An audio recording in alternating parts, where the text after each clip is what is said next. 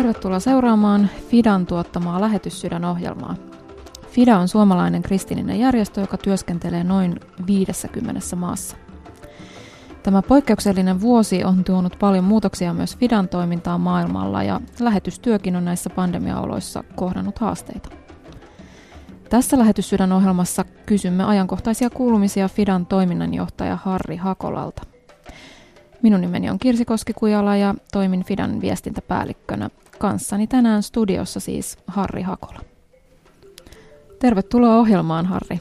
Kiitos. Mites Harri, sinun kesäsi on mennyt? On ollut vähän poikkeuksellinen kesä. Ihan hienosti, että nyt on tullut oltua mökillä enemmän kuin aikaisempina kesinä ja, ja kotimaassa ei, ole, ei tullut edes mieleen lähteä ulkomaille lomailemaan. No näinhän se on vähän mennyt meillä kaikilla. Äh, Harri, sä oot lähetystyön konkari. Olet palvellut lähetysjärjestö Fidassa jo yli 25 vuotta. Mikä sinut sai aikoinaan lähtemään lähetysjärjestöön työhön?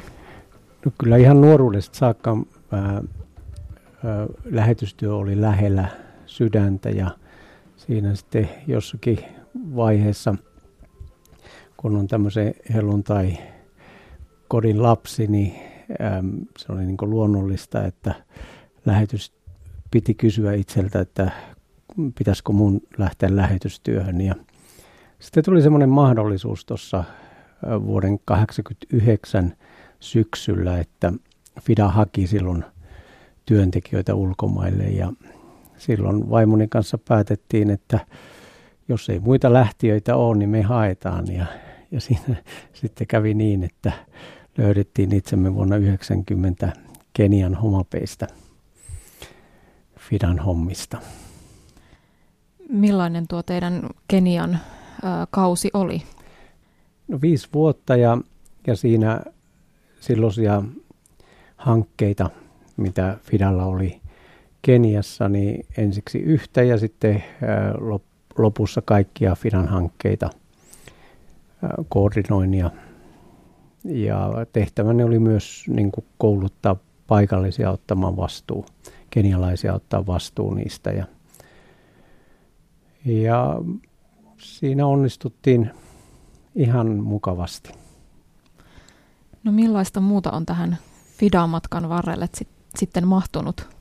No sitten 95 äh, tulin äh, tänne toimistolle projektipäälliköksi FIDAN kehitysyhteistyöhankkeesta vastaavaksi projektipäälliköksi ja vuonna 1999 sitten se tehtävä vaihtui LKA-päälliköksi, eli kaikesta kehitysyhteistyöstä vastaavasti ja sitten sitä muutettiin sitä titteliä vielä kehitysyhteistyöjohtajaksi ja 2006 saakka olin yhtäjaksoisesti Fidalla sieltä vuoden 90 huhtikuun alusta aina toukokuuhun 2006. Ja sen jälkeen lähdin kolmeksi vuodeksi, reiluksi kolmeksi vuodeksi pois. Ja sitten palasin toiminnanjohtajana 2009 syyskuussa Fidaan. Joo, ja sä oot nyt jo 11 vuoden ajankohta johtanut Fidaa täältä, täältä päätoimistolta käsiin. Millaista se arki Fidan puikoissa on? Kyllä se on niin mielenkiintoista, että ei varmaan kahta samanlaista päivää ole ollut. Ja kyllä omalle kohdalleni ajattelen sillä että on ollut tavattoman onnekas, että koen valtavaa johdatusta elämässä ja sellaista niin kuin kokemusta, että saan tehdä sitä työtä, mitä halusinkin tehdä.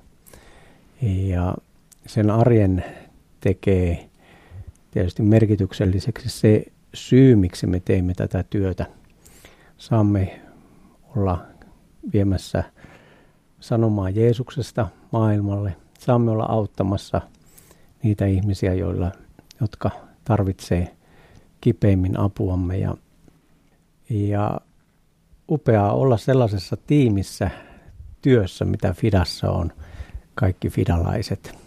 Meillä on maailman paras henkilöstö. Niin, FIDA toimii nykyään noin 50 eri maassa hyvinkin erilaisissa ympäristöissä. On, on maailman köyhimpiä maita ja sitten on muun muassa monia Aasian suurkaupunkeja, missä meillä on lähettejä. Mikä on tämän kaiken toiminnan ytimessä? Sanoitkin, että evankeliumi. Toki se on lähetyskäsky mennä sinne ja viedä evankeliumi sinne, missä sitä ei ole julistettu, perustaa seurakuntia, innostaa perustettuja seurakuntia tekemään lähetystyötä, mutta myös sitten kehitysyhteistyön kohdalla olla, olla auttamassa, tukemassa niitä ihmisiä, jotka on kaikkein haavoittuvimmassa asemassa, muun muassa lapsia ja nuoria, joilla, jotka ovat toivon menettäneet ja antamassa toivoa ja tulevaisuutta näille ihmisille. Se on monipuolista ja sitten lisäksi myös humanitaarisessa avussa si, siinä ei aina katsota edes, että onko rikas vai köyhä maa, että tulee tilanteita, jossa ihmiset menettävät kaiken ja silloin voidaan olla auttamassa aineellisesti, mutta myös henkisesti. Ja tosiaan nyt on, eletään semmoista maailman aikaa, että kaikenlainen apu on todellakin tarpeen. Globaali kriisi koronan vuoksi kiihtyy päivä päivältä. Miten tämä koko koronapandemia on, on vaikuttanut lähetystyöhön?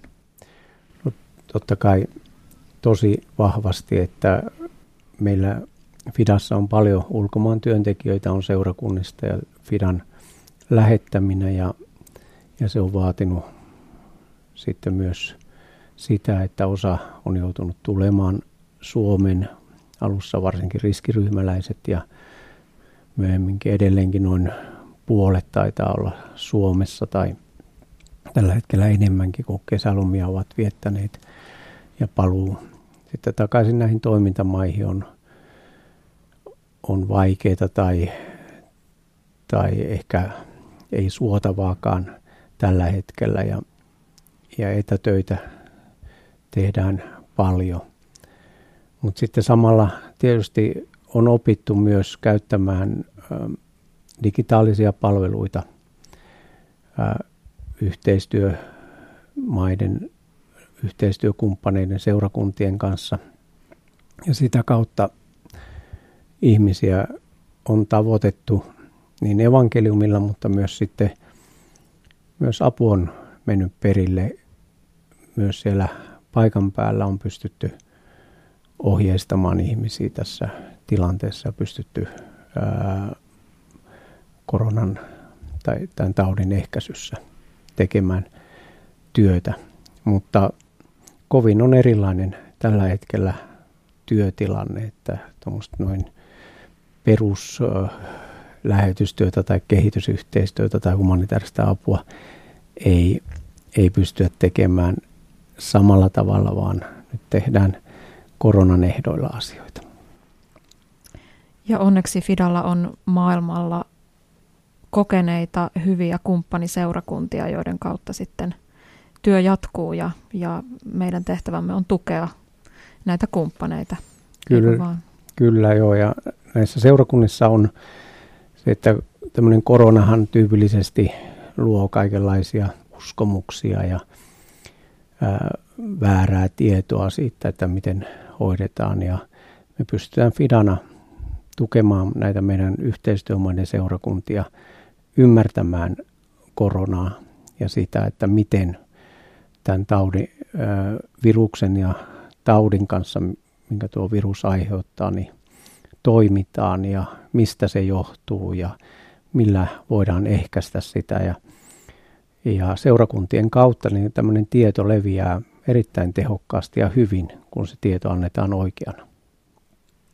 Joo, Fidanhan on muun muassa Itä-Afrikassa laajastikin tiedottanut seurakuntien kautta juuri tätä, että, että mistä on kyse, että oikea tieto saavuttaisi ihmiset ja ei huhuja leviäisi. Ja muun muassa Ukandassa hyvin laajasti radion kautta ollut sitten tiedottamassa koronan aiheuttamista asioista.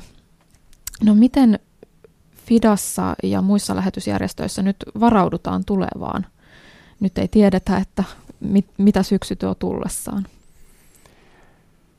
No tietysti semmoisessa epävarmuudessa eläminen, niin siinä täytyy sitten ää, pitää jatkuvasti itsensä ajantasalla tai järjestöajantasalla, ää, pitää viikoittaisia tai tarvittaessa enemmänkin palavereja, jossa käydään läpi seuraavia askeleita.